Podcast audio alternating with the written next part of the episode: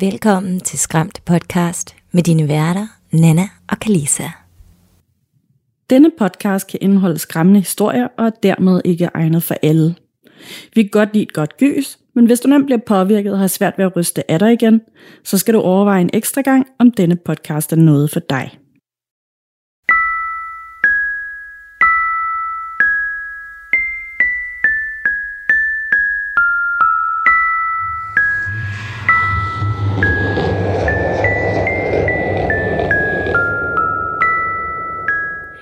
Nana, Hej Kalisa. og hej til alle jer, der er tunet ind på Skræmt podcast. Det her det er episode 154. Uh, og denne her gang, der har vi en lytterfavorit, nemlig en masse lytterberetninger. Ja, vi har taget fem lytterberetninger med i dag. Vi har tre små, og jeg forstår din. Er det sådan nogle Mm, de er sådan mellem. mellem? Okay, så det bliver sådan en god blanding. Ja, yeah, Det bliver en god blanding. lige præcis. Er der sket noget uhyggeligt, siden vi snakkede sidst? Mm, som ikke er ret lang tid siden. Præcis, det er derfor, jeg griner. det er ikke så lang tid siden, vi har snakket. Og vi har faktisk talt sammen hele dagen, fordi vi har været ude til møder, og vi Ja. har lavet øh, igen flere møder med os to, og alle de ting, som vi synes er super fedt, og vi gerne, vil gerne lave. Og Ja, ja, så vi har faktisk snakket rigtig meget sammen hele dagen. Præcis, så min hjerne har faktisk totalt ristet. Også fordi, at sådan, vi har virkelig fået mange gode idéer, og der er allerede mange gode planer, ting i støbeskeen. Vi har faktisk nærmest program, øh, synes jeg, i hvert fald det halve år, næste halve år frem, bare med idéer, som vi skal have sådan plukket ind alle mulige forskellige steder, gæster og Ja. interviews, øh, samarbejder og øh, alle mulige mega fede ting, som vi, øh, vi vil gerne vil lave. Ja, ja. Ja. Og også det der med, sådan datoren skal lige falde på plads, og tiden skal lige passe sammen, og jeg er jo helt ny i podcastverdenen, så jeg har svært ved det der med at planlægge frem ud hele tiden. Og, ja. Ja. Og hvis I kan høre noget, der lyder sådan meget skrigagtigt, så er det bare Nannas lille port nedenunder os, der sådan viner. Ja, Det er den, øh, det, det er sådan lige det her tidspunkt på dagen, hvor der er rigtig mange, der kommer hjem fra arbejde og skal køre ind og parkere i gården med deres bil. Så øh, loven kommer muligvis til at sige sådan lidt en gang imellem.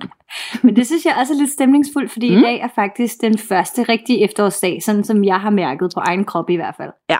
Øh, det er koldt, det blæser, træerne de er begyndt at smide deres blade, og Nemlig. øh, jeg har drukket varm te til morgenmad. Og, Uh, hvor hyggeligt. ja, så, og læst øh, Tolstoys, øh, hvad hedder det nu, Anna Karenina, jeg kan aldrig udtale hendes navn, Anna Karina, Ja, Karenina. ja Karanina, ja. ja. Øhm, så øh, den er jo ikke særlig god indtil videre. Nå, okay. Ej, altså, jeg har hverken læst den, og jeg har heller ikke set den der film, der er. Men sådan et af mine yndlings, altså, ja, total sidespor, undskyld for det. Øh, jeg er kæmpe kunstskøjteløbe nørd. Og et af mine øhm, yndlingskunstskøjteløbeprogrammer nogensinde er blevet løbet af en russer, der hedder øh, Evgenia øh, Medvedeva, som løb til øh, sådan temaet, Ah. The Music Score tema, Ja, soundtrack. soundtracket, ja. Det findes der åbenbart ikke noget dansk ord for. Øh, til øh, Anna Karenina nemlig. Og det var meget, meget smukt. Ja, åh ja. Jamen, jeg har set filmen for lang tid siden, og jeg synes også, den var ret cinematisk, fordi mm. at der er sådan, hver eneste gang de skifter scene, så føles det som om, at vi er i et teater, og de sådan ligesom løber frem og tilbage med øh, rekvisitter og, og skifter baggrundstæpperne og sådan nogle ting. Ej, spændende. Ja, den er, den er ret fed, øh, men plotmæssigt kan jeg ikke huske så meget andet om den, end jeg kunne godt lide den der kvindelige hovedkarakter, og i mit, i mit hoved er hun sådan en stærk, no bullshit kvindelig hovedkarakter, som Fedt. har elsker og lever sit liv og er en smuk kejserinde og sådan nogle ting. Her i bogen, vi er altså også mig og B, vi læser højt for hinanden. Mm. Øh, Jeg tager lige et kapitel hver og sådan noget. Vi er ikke kommet så forfærdeligt langt endnu. Øh, Jeg tror, vi er ved kapitel 7. Og det, er bare, det handler kun om den her hovedperson, som er sådan en prins, og han er ulidelig. Han er ulidelig. så, men vi har heller ikke oplevet noget uhyggeligt hjemme hos os. Ikke Nej. rigtigt. Altså, vi sover lidt underligt for tiden med mange sådan opvågninger og Mm. og skal og rigtig ofte ud og have et glas vand, eller ud og tisse, eller sådan noget midt om natten, hvilket jeg blandt andet ikke plejer så meget. Nej. Så, øh, men ellers ikke rigtig noget. Jeg tror bare, jeg, jeg, jeg læner mig ind i den der hyggestemning af efteråret. Jeg bliver bare sådan, jeg føler, at jeg er mere og mere mig selv Ja. desto koldere det bliver, fordi så kan jeg have min fede frakker på, og mine store Præcis. støvler, Ja, og halsterklæde og sådan noget. store striktrøjer og sådan noget. Jeg elsker det. Yes. Det er så godt. Altså, andre folk har vinterdepression, jeg har sommerdepression. Ja, det er jo også en ting, og det er også ved at blive anerkendt lige så meget som vinterdepressioner. Yep, yep. Vi er øh, begyndt for mit vedkommende at gense den serie, der hedder Midnight Mass på øh, Netflix, som jeg faktisk ikke tror, vi har anbefalet før i øh, podcasten. Men den er også paranormal, fordi at faktisk så handler det om en eller anden slags vampyrdæmoner, og jeg føler lidt, at det der vampyr har været sådan et gennemgående tema for os i dag. Ja, det har det faktisk, fordi vi var jo inde og holde møde, men Mm. allerede i går, der, øh, der færdiggjorde jeg første udkast til en artikel, som kommer ud i Hardcore Magazine, som er Copenhagen Prides øh, non-profit magasin, Mm. øh, som både kan læses på dansk og engelsk, og gratis og på nettet og sådan nogle ting. Øh, og det handler nemlig om vampyrisme, og, øh, og hvorfor, vi synes, det er, hvorfor vi synes, det er lidt hot at blive bidt i halsen og sådan nogle ting. Og også hvorfor, det er, øh, hvorfor der er noget queer DNA der. Øhm, og så har jeg også lige jo været på Fantasy Festival og snakket om øh, paranormal romance, og snakkede vi også rigtig meget om vampyrer, for der findes bare så meget. Og indtil mødet, Ja, yeah. der mødte vi jo altså øh, nu ved jeg jo faktisk ikke, om vi må afsløre øh, så meget af det. Nej, det må vi nok ikke. Nej, så, øh, så Vi må hellere lade være med at sige noget som helst. Vi kan bare sige, at vi faldt i snak med nogle dejlige mennesker, som også ja. havde noget med vampyrisme, og noget om, hvorfor at de er så forpokket sexet. lige præcis. Så helvede sexet. Nemlig. Sådan kan man sige det. Og så fandt vi ud af, hov, vi skal også lave noget sammen på et eller andet tidspunkt. Så det skal vi også gøre øh, senere hen, og så kan vi fortælle meget mere om det. Og vi lover, at lige så snart, at vi finder ud af, at vi godt må sige, hvad det her handlede om, så kommer der en kæmpe anbefaling ud herfra. Så det skal I glæde jer til. Vampyrisme, spooktober, here we come. Lige præcis. Og nu hvor det er oktober, og det er jo snart. Så hvis man skal sådan planlægge noget, der skal ske sådan lige op til det Halloween, skal det være nu-agtigt. Øhm, og det her har jeg egentlig tænkt på i flere år kunne være fedt at gøre, men så har jeg bare aldrig tænkt på det sådan i god tid nok til, at det kunne lade sig gøre. Men nu, så håber vi, at det er året. Uh-oh, hvad skal der ske? Jo, det er en idé, jeg har fået fra uh, Two Girls One Ghost Community, deres Facebook-gruppe, fordi at uh, for, det ved jeg ikke, fire, tre, fire år siden, der var jeg med i sådan en slags nissevens-leg, øh, hvor det bare var sådan en spooky friend-leg, der fungerer lidt ligesom at have nissevenner, hvor at, øh, man melder sig til, jeg vil gerne være med, øh, og så bliver der lavet sådan en øh, lodtrækning, hvor at øh, det sker via en app eller en hjemmeside, og øh, så får man en, som man skal sende nogle gaver til, nogle spooky gaver til. Og øh, der er også nogen, der trækker en, så man får også en pakke med gaver. Og øh, jeg fik blandt andet øh, sådan trivia, horror, movie trivia spil. Øh, og jeg fik også sådan en, en, en dekorationsdims. Og jeg havde selv lavet sådan et øh, broderi med et øh, sådan hjemsøgt hus-agtigt, og så øh, sendt noget andet, sådan lidt pynt og noget slik med afsted til en i USA, eller var det i Italien? Det kan jeg ikke engang huske, hvem jeg skulle sende til. Men altså, hyggeligt uhyggelige små Ja. gaver. Ja, nemlig. Så øhm, hvis I kunne tænke jer at være med til det, og nu tænker jeg bare, at det er ikke sikkert, at det er alle, der lige kan overskue det, og hvis vi kun bliver fem eller sådan et eller andet, så er det også fint. Øhm, jeg vil i hvert fald gerne være med. Og øh, så øh, står jeg for alt det praktiske. Jeg finder hjemmeside eller app, Øhm, og det lægger jeg ind i Facebook-gruppen, og så skal man bare melde sig til. Og når, man så, når der så bliver trukket lod, det tænker jeg, at vi gør senest om en uges tid fra i dag, hvor afsnittet udkommer, så øhm, kan man begynde at finde ud af, hvad man gerne vil sende til den anden person. Mm. Og øh, sådan maksbudgettet for selve indholdet i pakken, eller minimumsbudgettet kan man sige måske, øh, er omkring 100 kroner. Og så øh, fragt og sådan noget ud over det. Øhm, så burde de fleste i hvert fald kunne, kunne komme med. Mm. Øhm, men man er selvfølgelig også velkommen til at pff, lave noget selv, ikke? Ja, nemlig altså lave nogle broderier og sådan noget selv. Øh, det kunne jeg måske godt finde på at gøre igen, eller lave en lille tegning, eller noget af lær, eller sådan et eller andet, hvis man har lyst til det.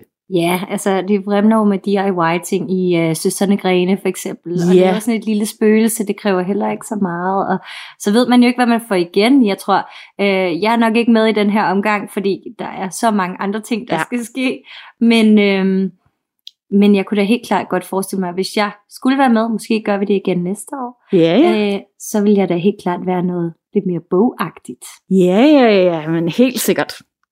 Ja. En god bog, det kan man altså også godt sende. Og de findes jo i genbrugen.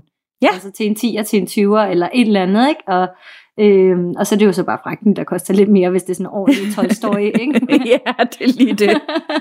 det er lige det, ja. Men øh, jamen, det er jo det, altså der er uanede muligheder.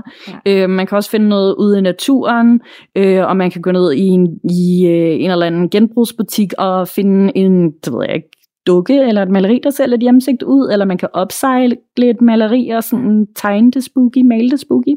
Det har jeg set, den der spøgelsestrend, den er så super cute. Ja. Hvor folk køber oliemalerier i, ja. øh, i genbrugen, som er måske, altså det er jo, der er jo nogen, der er imod det, det er der jo altid, når mm. det Mm. er sådan noget med, når man upcycler ting. Øh, men, men lad os sige, at det er nogle malerier, som måske har haft levet deres liv, og ikke er så synderligt interessante, og så er der så nogen, der tegner små spøgelser på, og det er bare Præcis. så cute. Det er det nemlig. Eller lave øh, små ender om til, til spøgelser, der vandrer ned ad sådan en sti, og så, det er så hyggeligt. Men. Nana, var det så 100 kroner, var det max, eller var det minimumsbeløbet? Mm, lad os sige, at det er minimumsbeløbet, ikke? Jo. jo.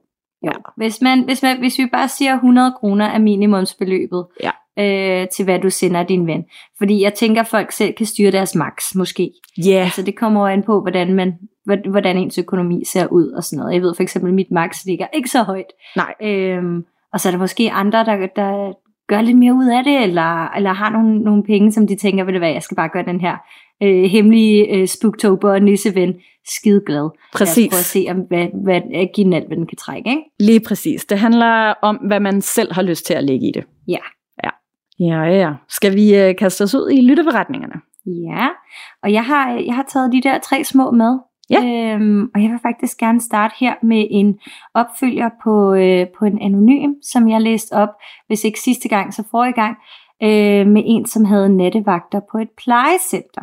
Det husker jeg, ja. Ja, der var en, der blev rykket i stolen, og sådan følte, at der var nogen, der sådan trippede efter dem hele tiden, når de var på vagt. Og Ja, ja, ja, det kan jeg Ja, godt huske. Det var det var- sidste gang, ja. Sidste gang, vi havde lytterberetninger. super godt, du kan huske det. Min hjerne er stadigvæk komplet grød. Så her kommer den. Hej igen, Skræmt Podcast. Nu får I lige et par stykker mere. Disse er fra hjemmefronten. For seks år siden måtte vi afleve vores elskede Beagle. Han var 13 år og syg, og det var rigtig hårdt. Men det var det mest humane for ham. Jeg har siden haft fornemmelsen af, at han somme tider er til stede. Især når jeg ligger i sengen, så kan jeg mærke noget tungt hop op. I dag har jeg en skøn handkat, som helt sikkert også kan mærke, at der er noget. Indimellem står han på det sidste trin til første salen og kigger der, hvor mit soveværelse er. Han er ikke utryg, men han virker meget nysgerrig. 2. Jeg mistede min far til en stor hjerneblødning i april i 2020. Jeg havde det rigtig svært, da vi ikke fik lov til at være inde hos ham i de sidste timer på hospitalet på grund af coronapandemien. Både min mor og jeg har flere gange haft oplevelser af at kunne lugte cigaretrøg omkring os, selvom ingen af os ryger. Men det gjorde min far. Og den sidste. Den 24. december om aftenen gyngede der to og kun to juletræskugler på juletræet. Vi var alle meget optaget af de to kugler hele aftenen, og næste dag gik med at tale om oplevelsen. Fordi næste dag var der ingen af juletræskuglerne, som rørte på sig. Venlig hilsen, anonym. Ej, altså, det var virkelig rart lige at slutte med en virkelig hyggelig, dejlig lille historie. Mm-hmm. Og det der med julekuglerne, det har vi altså hørt et par gange før, at folk har oplevet, at det var ligesom om, der sådan kom en lille hilsen fra, fra nogen der. Ja. Der lige, øh, Det var også det, jeg kædede det sammen med. Sådan Ja. det, nu ved jeg ikke, om det var julen efter, at faren døde, men, men det, det ville da være meget hyggeligt, hvis han lige yeah. svang forbi og, og dinglede lidt med nogle Ja, som han siger. Ej, det lød slet ikke sådan, som jeg havde regnet med. I ved, hvad jeg mener. Ja. Keep it cute. Det var, Keep det var, cute, ja. det var venligt og rart og hjertevarmt ment. Ikke noget andet. Præcis, ja. Ja.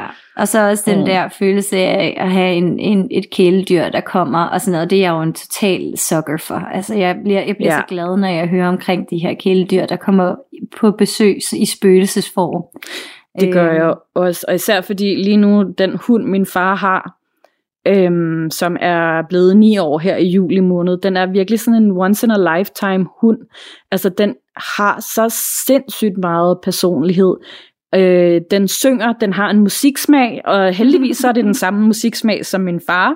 Øh, den kan godt lide sådan noget dad rock, sådan klassisk rock, øh, og hans yndlingssang er Love of My Life med Queen. Jeg har videoer på min øh, Instagram, og jeg har faktisk også lagt nogen ud på YouTube en gang. Så hvis I vil se dem, så siger I bare til. Ja. Men han er så nuttet, og han har så meget personlighed, og han kommunikerer på en eller anden måde. Altså, øhm, han er en sådan sjælden, sjælden hund, og jeg kan simpelthen ikke bære tanken om, at Mm. en dag så er han her ikke mere. Ja. Jeg håber virkelig, han er sådan en, der kommer tilbage igen. Det Ja. kan jeg godt. Det kan jeg godt forholde mig til. Jeg havde super mange kæledyr, da jeg var lille. Ja. Ja. Øhm, men jeg tror altså ikke... Åh, oh, der var lige et barn, der skreg ud i gården. Ja, det var ikke en lydeffekt. øhm, øh, men, men jeg ved ikke, om der er nogen af dem, der lever endnu. Mm. Men jeg har haft det sådan en gang imellem, blandt andet da jeg var på Roskilde Festival, og det er jo også sådan, når man har tømmermænd, og man er lidt ristet og sådan noget, så ser man måske flere skygger ud af øjnene, fordi ens hjerne fungerer helt anderledes, eller slet ikke. Ja.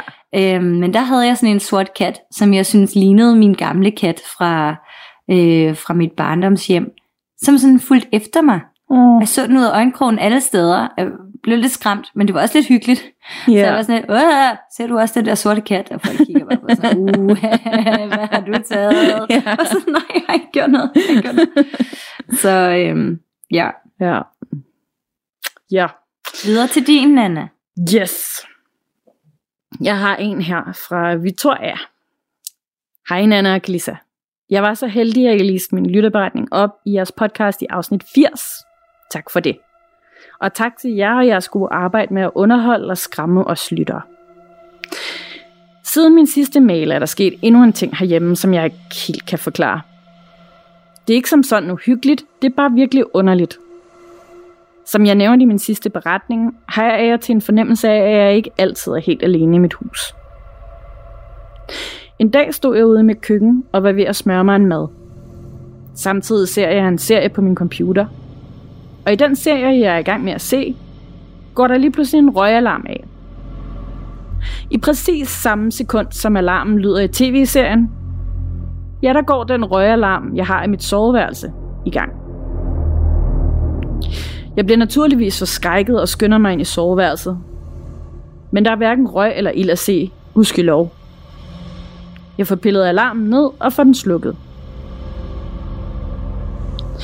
Tilbage i køkkenet genoptager jeg min robotsklimmesmøring. Serien kører fortsat på computeren, og der er nu en i serien, som kommer løbende og råber Fire! Fire! There's a fire! Og med et går min røgalarm i køkkenet i gang. Igen er der ingen røg eller ild nogen steder. Jeg synes, det er super mærkeligt, men jeg tænker dog, at det nok er tilfældigt, selvom alarmerne ikke normalt plejer at starte på den måde. I ved, hvis de er ved at løbe tør for batterier, så bipper de en gang imellem. Men de her, de hylede på fuld skrald. Nogle timer senere kommer min kæreste hjem. Vi står ude i køkkenet, og jeg fortæller ham om de to oplevelser, jeg havde med røgalarmerne tidligere. Da jeg var ved at forklare ham om den anden gang alarmen gik i gang, ja, så sker der det, at røgalarmen inde i stuen denne gang sætter i et ordentligt hyl af den anden verden. Det er simpelthen for mærkeligt. Hvorvidt det er helt tilfældigt, at tre forskellige røgalarmer sætter i gang på samme dag, mens der bliver talt om ild, eller om der er tale om et spirituelt besøg af en eller anden slags, det vil jeg lave op til jer. De bedste hilsner, Victoria. Uh, det er underligt, Victoria. Det Ja. jeg synes ikke, det er tilfældigt overhovedet. Men, og, det er, og der findes altså meget få ting, nu snakkede vi om sidste gang, tv, at der går i, selv, i gang af sig selv, ikke? Jo. Øhm, røgalarmer. Ja. Fordi at det er sådan en intens lyd. Ja. Det kan fuldstændig skræmme livet af en. Jeg ved, at der er noget med røgalarmer, fordi de måler øhm, partikler i luften. Så for eksempel, hvis man har øh, lukket døre og vinduer, og man har brugt rigtig meget øh, hårspray, eller øh, tørshampoo, eller deodorant, eller sådan nogle ting, så kan det faktisk også godt Nå. sætte alarmerne i gang, ja. Øh, og selvfølgelig også, hvis du ryger indenfor og sådan nogle ting. Men der Ja. skal virkelig, virkelig meget til. Ja, det... Og jeg synes også, det lyder usandsynligt, fordi det her det er over et, et langt tidsrum. Altså, Ja, og i tre forskellige rum, præcis, som hun ikke er i. Præcis. Der er altså, ja, jeg ved ikke, om det er et brændende spøgelse, der har tullet rundt der, Ja, eller, og så har influeret, hvad det er, der bliver set på tv'et, og så også... Ej, men det er virkelig underligt. Jeg håber, jeg håber ikke, at du fik hjertestop af det. Det lyder godt nok. Ej, det vil, det vil jeg have gjort, tror jeg. Sådan tre kæmpe chok i forvejen. Altså, jeg, er også, jeg har sådan et øh, uroligt nervesystem, eller hvad man skal sige. Jeg er ret jumpy. Og min kæreste, han elsker at forskrække mig, når jeg står ude i køkkenet og laver mad, og m er tændt, og jeg ikke kan høre noget som helst. Så kommer han ind og råber af mig, sådan, så jeg bliver forskrækket, og jeg har lyst til at give ham en ordentlig røvfuld hver gang. Det, det synes jeg altså godt, du kan sige til ham, at det skal han lade være med. Men mindre Ja. du synes, det også er lidt hyggeligt. Nej. Fordi det, det, jeg har allerede sagt, hjemme hos mig og B, der har vi nemlig øhm, begge to sådan, øh, også måske nervøs nervesystem, eller et eller Ja. andet. Vi har i hvert fald haft nogle, nogle ting i vores barndom, i vores ungdom, som har gjort, at vi er lidt ekstra øhm, øh, sådan twitchy. Ja, Øh, og også fordi, at vi netop har sådan mange af de her skygger, eller klaprende skabe, eller trin på gulvet, eller sådan et eller andet, så har vi bare aftalt i vores hus, der skræmmer man ikke hinanden. nej. Og nogle nemlig. gange så har vi dog, altså hvor at det sådan bliver hy- hyggeligt uhyggeligt, hvor at jeg godt kan sluppe det, fordi jeg synes det er sjovt, og hvis jeg siger ej stop, så stopper vi med det samme, men øh, hun, hun kan simpelthen kravleløbe med sit våde hår ned, sort hår ned over ansigtet, Ej, Altså- hvor ondt. kravlende løber hun imod mig. Øhm, og jeg har sagt til hende sådan, altså, uh, that's divorce. Ja. Hvis du gør det, når jeg også Ja. har sagt, at det ikke er sjovt. Men altså, nogle gange er det jo meget sjovt, så det er okay. ja, ja. Øhm, det er med det der med klar kommunikation med, hvad der er okay, og hvad der ikke er okay. Ja, lige præcis. Og det er også sådan, fordi at jeg er sådan nervøs, altså står jeg med varme ting, og tænk, hvis jeg er i gang med at tage noget ud over ovnen, og jeg taber det ud over det hele, eller knælder hånden op i den der varme ting. Altså, nej. Ja. Jeg har, jeg har prøvet at gøre det. Som regel, hvis, øh, min eksmand han gjorde det nemlig også. Han synes også, det var pisse sjovt at, at skræmme mig. Ja. Og øh, mange gange, så stod jeg med en kniv i hånden. Ja, Og så netop. var jeg bare sådan, uh, Du lever lige ud farligt. ja. Ja. har, du, har du lyst til at fortsætte med det her? Nej. Nej. Så har jeg den næste lytterberetning her. Yes. Kære Nana og Lisa. Jeg er 21 år, og min bror Patrick er 33 år. Det følgende I kommer til at læse af min brors historie, og jeg har fået lov til at sende dem til jer, og han har selv skrevet dem, så de står i første person. Jeg var 21 år gammel. Jeg boede for mig selv, og jeg havde denne aften været hjemme hos min kæreste og skulle cykle hjem. Klokken var efter midnat. Jeg kommer cyklende ned ad en villavej, og imens jeg cykler, så hører jeg noget, der lyder som hestehove, og får fornemmelsen af, at jeg skal stoppe op. Lige ude foran et gult hus kommer der et væsen af en eller anden art ud, som ligner noget, der er en halv ged og halvt menneske. Jeg får straks en virkelig dårlig fornemmelse i maven. Jeg skynder mig op på cyklen, og jeg spurtede hjem på mindre end 5 minutter, selvom det var en rute, der normalt tog 15 minutter. Jeg har set det her underlige væsen en enkelt gang efter, helt øh, ved det samme sted, ud af den samme have som før, men aldrig siden. Vi har begge flere historier, så sig til, hvis I vil have det. Med gyslige hilsner, Melissa og Patrick. Øh, ja tak. Det vil vi gerne. Devil, devil, devil. The Devil, det er rigtigt. Det var også det første, jeg tænkte, jamen det er jo djævlen. Det er jo sådan, man har set ham øh, sådan afbildet rigtig mange gange før i bøger og tegnefilm og øh, film og alt muligt. Øhm, og øh, jeg kan ikke huske, om jeg har fortalt den her historie før. Men jeg havde en veninde øh, i gymnasiet, som øhm, på, på et tidspunkt, så var hun sådan lidt fanget mellem at være øh, satanist. Det var sådan lige sådan de der teenageår, hvor man gik og rode lidt med det, og var lidt vred teenager og sådan noget. Øh, men så blev hun spurgt af sin bror, om hun ville være fader til deres til broren og, og hans kones barn.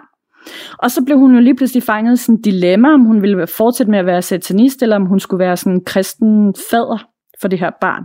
Mm. Og øh, mens hun havde det, så havde hun Marit, og jeg mener, at det var sådan tre nætter eller sådan noget. Hvor at øh, hun sådan vågner om natten, og så hen i det ene hjørne af sit værelse, der kunne hun se, at der stod den her figur, som også var sådan en halv mand, halv, halv gedagtig. Og at hun følte, at det var djævlen, og at han ligesom kom for sådan, ligesom at tro hende i forhold til, at sådan, oh. ja, at hun skulle blive ved med at være satanist. Så ved jeg ikke, hvad det er for en slags satanisme, hun har hoppet med på, fordi satanisme i sig selv er faktisk super positiv. Øh, det er sådan noget med, at det, jeg, jeg, jeg synes i hvert fald, det lyder ekstremt fornuftigt, det som, det som moderne satanister ligesom siger, det er, øh, gør ved, ved andre, hvad du har lyst til, at der bliver gjort imod dig, men lad være med at tage no bullshit. Altså, ja. ja. øhm, øh, tal din egen sandhed øh, og sådan nogle ting. Øhm, så jeg synes egentlig, det, det er sådan en, en form af de 10 bud, som egentlig er mere opdateret, end, end hvad man måske kender fra Bibelen af. Så, ja. Og alle de satanister, alle de satanister, jeg kender, øh, det er meget, meget sjældent, at... Øh, at de snakker om noget som helst, der er mørkt. Det er i virkeligheden bare mere øh, øh, i for, hvordan man vender og drejer sit perspektiv, men der er ikke noget sådan ondt ondt. Det er bare et dårligt ry, de fleste satanismer har. Også på grund af ja. det der med de sataniske kulte, vi havde i 60'erne og før. Præ, lige, lige nøjagtigt, ja. ja. ja. Så jeg er sikker på, at du kan, du kan gå dybt og mørkt med alle trosretninger. Satanister har generelt et dårligt ry, men dem, som jeg kender, super skønne mennesker, ja. øh, fyldt med respekt og kærlighed og ærlighed. Jamen, det, det, det, er jo, det er jo lige det. Der er det gode og det mørke i alle trosretninger, og det er der jo også inden for kristendom, katolicisme, øh, islam, buddhisme. Altså, øh, noget af det, der er med buddhisme og øh, hinduisme for eksempel, det er jo, de tror på reinkarnation. Så øh, nogle gange kan de godt være mm, ikke så rare over for folk, der for eksempel er født med et handicap, fordi at så mener de, at de er født med det handicap, fordi de opført sig rigtig grimt i et tidligere liv, mm. og derfor skal de ikke have nogen hjælp. Så der er det lyse og det mørke i alle trosretninger. Ja, ja. Har du en til, Nana? Det kan du tro. Jeg har en her fra Anonym. Hej, Pia. Jeg har netop lyttet til afsnit 93 med lytterberetninger og kom i tanke om mere, jeg gerne vil dele med jer. I læste beretningen op med ham, hvis mor kunne mærke, at der var noget galt med hans bror.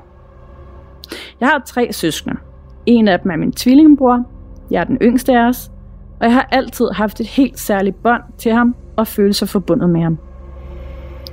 Jeg husker specifikt, da vi var omkring 16-17 år, og jeg sad en tidlig lørdag morgen og ventede på bussen for at komme på arbejde. Jeg fik en helt forfærdelig følelse i kroppen, og noget sagde mig, at jeg skulle ringe til min, min bror. Vi boede begge to hjemme, men hele huset sov, da jeg gik hjemmefra. Jeg ringede flere gange, før jeg vækkede ham, og jeg spurgte, om han var okay.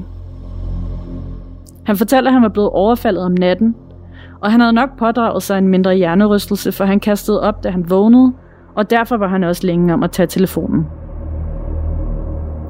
En anden tydelig oplevelse med de her følelser var, da vores mor var døende.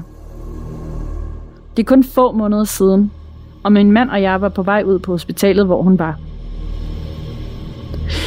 Hendes tilstand var hurtigt blevet forværret, og selvom hun egentlig var sig selv sidst min bror så hende, så lå hun nu, medicineret og næsten livløs. På vejen derhen mærkede jeg, hvad der føltes som en gigantisk mavepuster. Jeg var højgravid på det tidspunkt, og min mand blev mega forskrækket, men mine følelser er hos min bror – Følelsen af, at han ikke er okay. Jeg ringer, men han tager den ikke. Da vi kommer ud på hospitalet, ser jeg min bror sidde ved min mors side. Han sidder der grædende og er helt i opløsning. Senere fortæller han, at han kunne se, at jeg havde ringet, men at det var kort efter, han var trådt ind ad døren hos vores mor, hvor han havde fået en kæmpe mavepuster, som han selv beskrev det. Følelsen af, når der er noget med ham, er så speciel. Jeg har aldrig følt noget lignende omkring andre i mit liv. Hverken andre søskende, forældre eller mine to børn. Det er kun min tvillingebror. Jeg håber, I kan bruge det til noget. Hilsen fortsat anonym. Åh. Ja, Åh, sådan et bånd der, det er altså bare...